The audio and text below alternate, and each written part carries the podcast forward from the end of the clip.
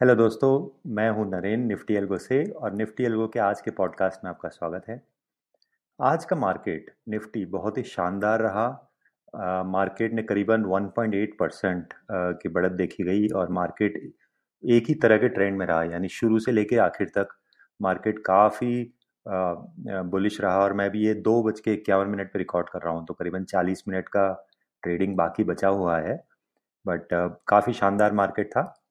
और अगर आप देखें आज के मार्केट को थोड़ा क्लोजली देखें तो मार्केट मैं निफ्टी कैश की बात कर रहा हूँ। 16,803 पे स्टार्ट हुआ। पहले 15 मिनट में मार्केट थोड़ा सा निफ्टी थोड़ा सा अनस्टेबल था। वो अपनी डायरेक्शन ढूंढ रहा था। उसके बाद से करीबन साढ़े नौ बजे से जो अप ट्रेंड चालू हुआ तो सोलह हज़ार सात सौ अस्सी से लेके वो अप ट्रेंड सत्रह हज़ार एक सौ साठ एक सौ सत्तर तक। और मैं निफ्टी कैश की बात कर रहा हूँ। निफ्टी फ्यूचर्स की नहीं।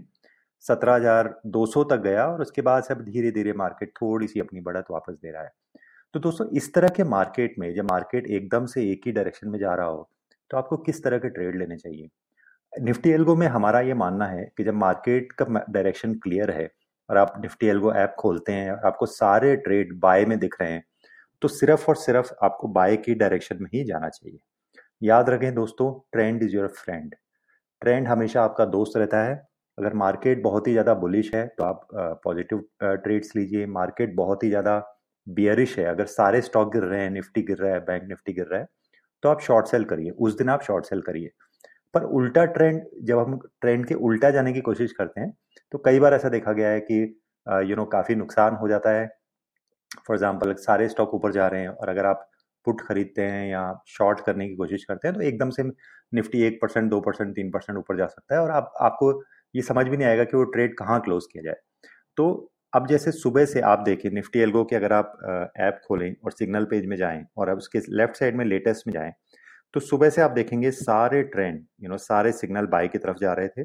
यहाँ तक कि पहला जो ट्रेंड आया था नौ बज के अट्ठारह मिनट पे buy Reliance at two three four one तो ये रिलायंस का फ्यूचर है टू थ्री फोर वन पे जो था, वो आप देखें तो नौ बज के अट्ठारह मिनट पे ही क्लियर था। और टू थ्री फोर वन से वो अभी तक जो लाइव प्राइस इस समय में दो बज के तिरपन मिनट पे बोल रहा हूँ तो टू थ्री नाइन टू यानी कि पचास इक्यावन रुपए रिलायंस का स्टॉक ऊपर जा चुका है। तो अगर आप ट्रेंड के साथ ये लेते तो अभी आप पचास इक्यावन रुपए सिंगल स्टॉक में आ, कमा चुके होते और जो इसका फ्यूचर्स है उसमें तो मल्टीप्लायर इफ़ेक्ट आता ही है क्योंकि लॉट साइज़ बड़ी रहती है।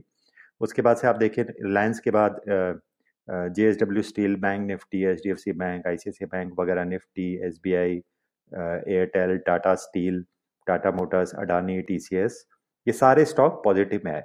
और अभी ढाई बजे के बाद पौने तीन के बाद थोड़ा सा प्रॉफिट बुकिंग देखा जाएगा।